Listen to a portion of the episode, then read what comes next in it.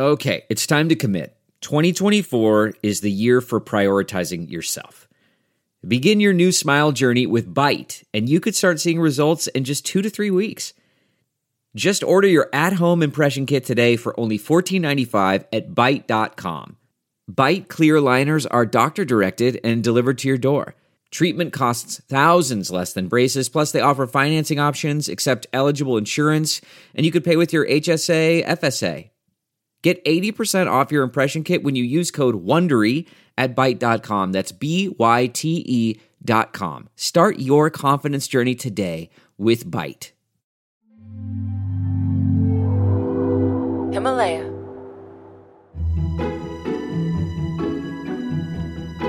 You're listening to Think Like an Economist, a Himalaya learning production. For exclusive content like bonus episodes and supplemental materials for this podcast and others like it, go to himalaya.com slash econ and enter promo code ECON, E-C-O-N, at checkout to get your first 14 days free. It's time To think like an economist. Facebook had a typical value of about $500 per user. Now, there were some users, if you paid them $1, they would give up Facebook. There were others that you'd have to pay thousands and thousands of dollars.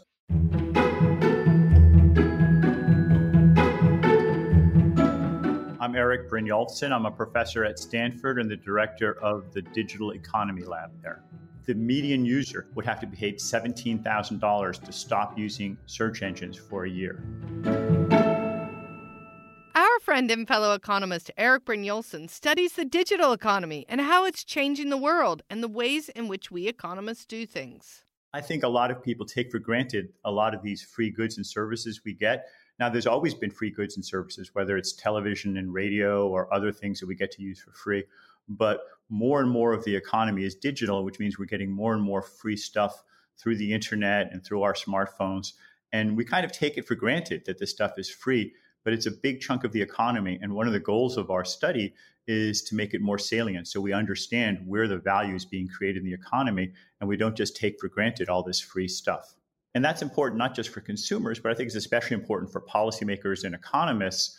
If you don't measure something, you tend not to value it. Erik and his colleagues Avi Collis and Felix Eggers use surveys to find out how much people value these digital services that so many of us use, appreciate, and rely on, but usually pay nothing for. They ask people how much money they'd have to be paid to give up using social media like Facebook or search engines like Google. They're putting a price on our enjoyment of the internet. The results are really staggering. Even though it costs you pretty much nothing to use Facebook or Google, people say they benefit a lot from using them. The work that Erik is doing is really important because he's highlighting a bunch of benefits that aren't otherwise measured. The enormous value you get from, say, using Google doesn't show up in your spending because you don't pay any money for it. And while Google sells ads, the revenue it gets is only a fraction of the benefit you get. A lot of the value generated by Google will never show up in our economic statistics because it doesn't leave a financial paper trail. We economists call this economic surplus. Think about all the benefits you get from using Google. Now, we can take away what it costs Google to provide their service to you. What remains is economic surplus.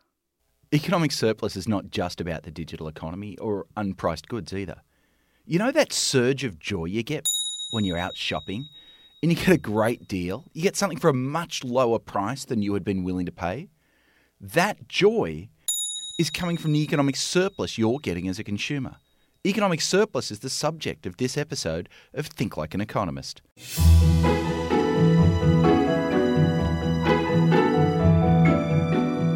I'm Justin Wolfers. And I'm Betsy Stevenson.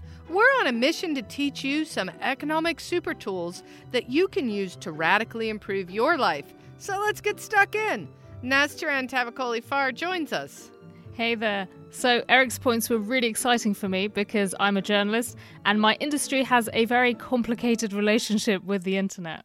Let me guess. People want to listen to loads of podcasts and read more articles than ever before, but they don't have to pay anything for it. Exactly. So I was thrilled to hear that there's a way of actually putting a dollar figure on how much value people get out of listening to this podcast, for example, or reading an in depth investigation on a news website or something similar. Yeah, there is a way we can put a value on it. Have you ever really looked at the things you own and asked yourself how much you value them? This sounds like Marie Kondo, like asking if my things spark joy. Yeah, but quantifying it, like what it's worth to you. Not in joy points, but in dollars. I bet you'll find that how much something is worth to you is very different to how much you paid for it, or even how much you could sell it for. We've learned that people only buy things when the benefit they get from it is more than the price they pay for it. And people only sell something if its price is more than its cost. But there can be a big gap between how much you're willing to pay and the cost to the seller. That is, there's a gap between the marginal benefit for buyers, which are high, and the marginal cost for sellers, which could be much lower. We call this economic surplus. When there's an economic surplus, both the buyer and the seller are better off from having traded with each other. And we can measure this surplus. For example, Naz, you collect records, right? I used to. I auctioned one of them off for our Equilibrium episode. How much was it worth to you? Well, you know, I actually stopped actively collecting records, and the one I auctioned off, I mean, I liked it, but I didn't value it that much, to be honest, so it was worth about $4 for me to keep it. And so I put it up for auction with a reserve price of $4. It ended up going for $16. Naz, your marginal cost from selling the record is what it's worth to you to keep it. You apply the opportunity cost principle, and your next best option was to keep the record. At $4, you're indifferent between selling the record and keeping it. For less than $4, you'd rather keep the record. That's why you set a reserve price of $4. But you got 16. That's a lot more than 4. Your producer surplus, or in this case your seller surplus, is the difference between what you got for the record, which is $16, and your marginal cost, which was $4. So, your total producer or seller surplus is $12. It was an active auction. Katie outbid Chris, so we know it wasn't worth $16 to Chris. That's why he lost. And we know it was worth at least $16 to Katie. That's why she paid that much. But we don't know how high Katie might have been willing to go. Maybe she would have paid up to $25. Consumer surplus is the difference between your willingness to pay for something, which represents your benefits, and what you have to pay for it. If Katie had been willing to pay $25, but only had to pay 16 then her consumer surplus is $9.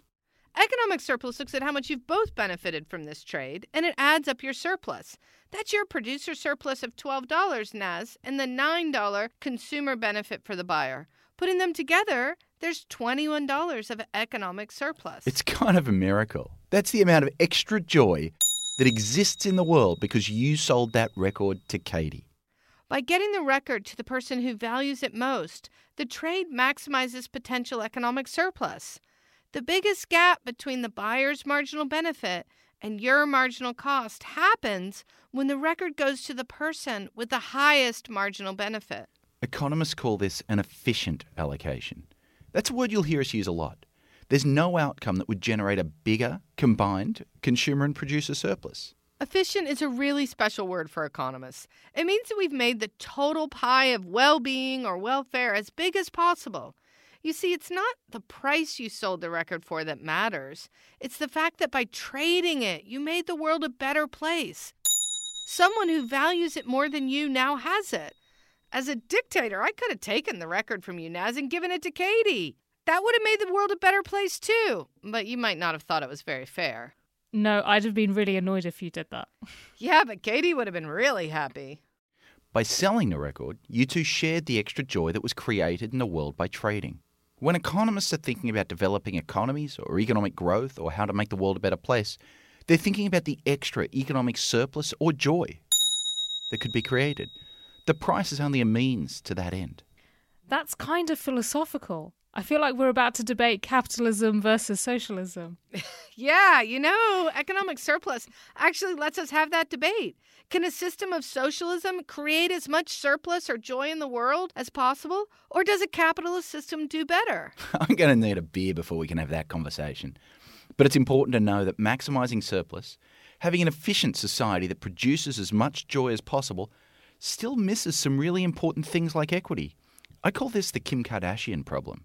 Hang on. What does she have to do with all this? Well, Kim Kardashian can afford to pay more, so her willingness to pay is higher just because she has more money.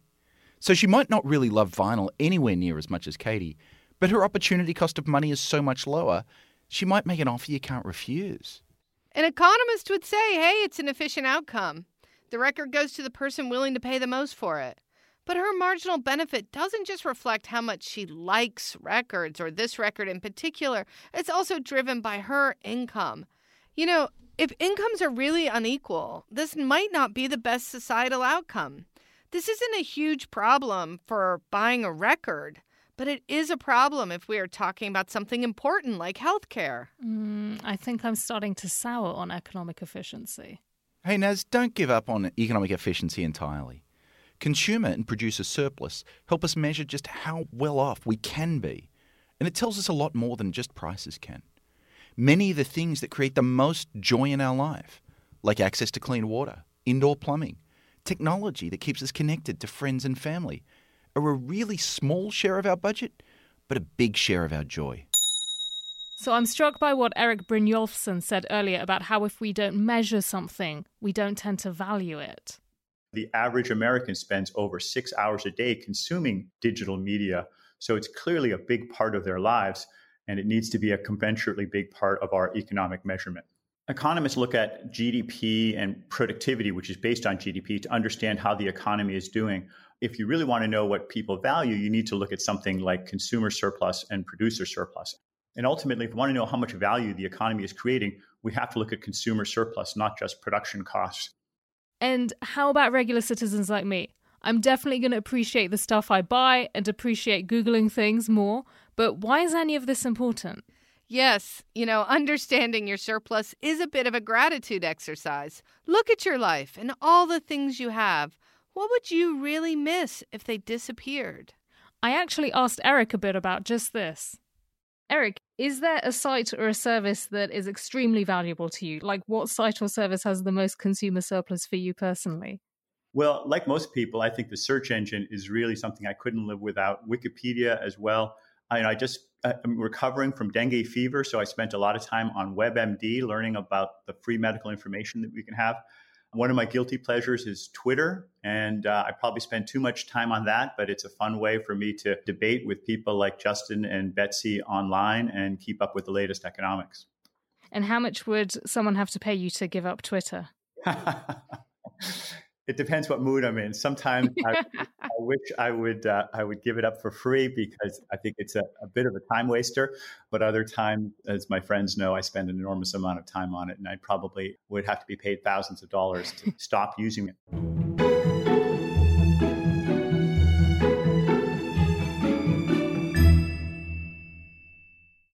CarMax is putting peace of mind back in car shopping by putting you in the driver's seat to find a ride that's right for you. Because at CarMax, we believe you shouldn't just settle for a car, you should love your car. That's why every car we sell is CarMax certified quality so you can be sure with upfront pricing that's the same for every customer. So don't settle. Find love at first drive and start shopping now at CarMax.com. CarMax, the way car buying should be. Okay, picture this. It's Friday afternoon when a thought hits you. I can spend another weekend doing the same old whatever, or I can hop into my all new Hyundai Santa Fe and hit the road. With available HTRAC, all wheel drive, and three row seating, my whole family can head deep into the wild. Conquer the weekend in the all new Hyundai Santa Fe. Visit HyundaiUSA.com or call 562 for more details. Hyundai, there's joy in every journey.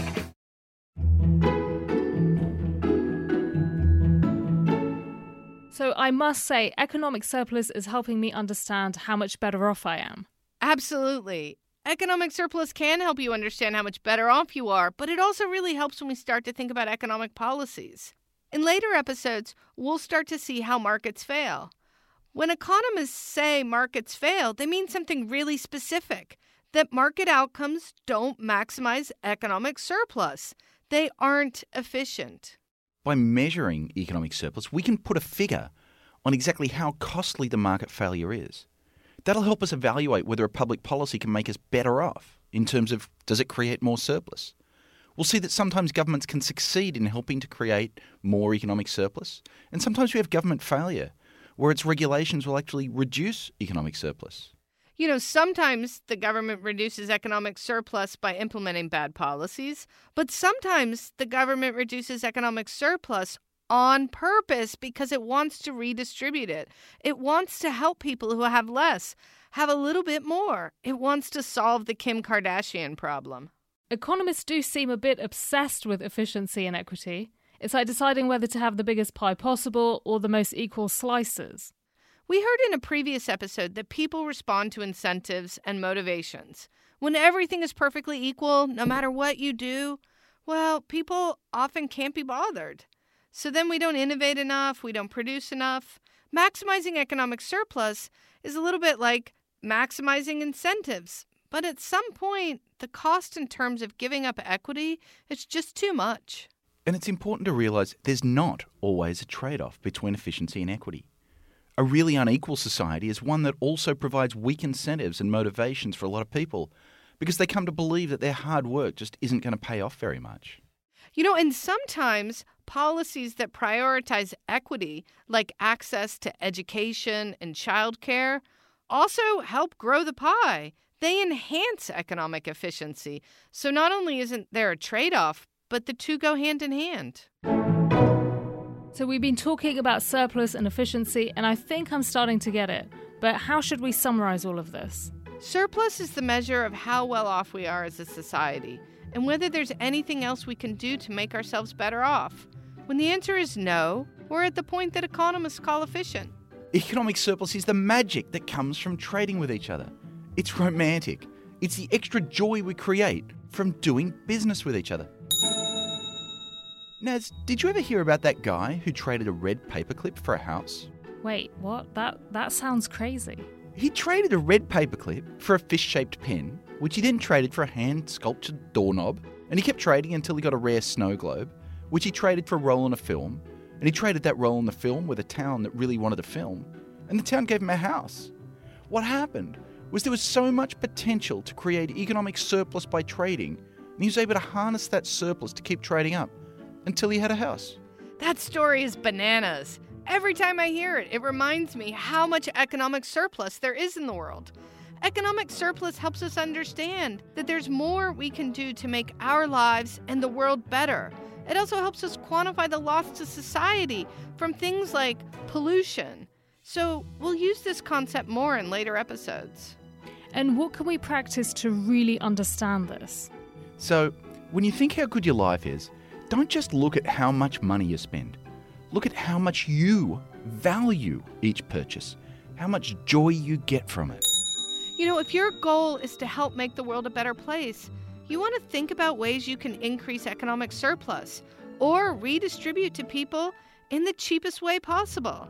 And if you can help grow the pie and make it more equally distributed, you'll have really succeeded in making the world a better place. Betsy, Justin, I'm going to start thinking about how much I value things. Thank you so much. Naz, it was great talking with you today. I hope you have a week full of surplus and gratitude. Thanks, Naz. To get the most out of this show, check out our bonus episodes and supplemental materials, available only on the Himalaya Learning platform. Himalaya Learning provides bite sized courses from world class thinkers and industry experts such as Arianna Huffington, Malcolm Gladwell, Tim Ferriss, and more for you to enjoy in the app on the go. Go to himalaya.com slash econ and enter promo code ECON, E-C-O-N, at checkout for your first 14 days free. It's time to think like an economist. You know how to book flights and hotels. All you're missing is a tool to plan the travel experiences you'll have once you arrive. That's why you need Viator. Book guided tours, activities, excursions, and more in one place to make your trip truly unforgettable. Viator has over 300,000 travel experiences to choose from. Everything from simple tours to extreme adventures and all the niche, interesting stuff in between. So you can plan something that everyone you're traveling with will enjoy. Real traveler reviews give the inside scoop from people who've already been on the experiences you're considering. So you can plan with confidence. Free cancellation helps you plan for the unexpected, and 24 7 customer support means you can travel worry free. Download the Viator app now and use code Viator10 for 10% off your first booking in the app. Find travel experiences for you. Do more with Viator.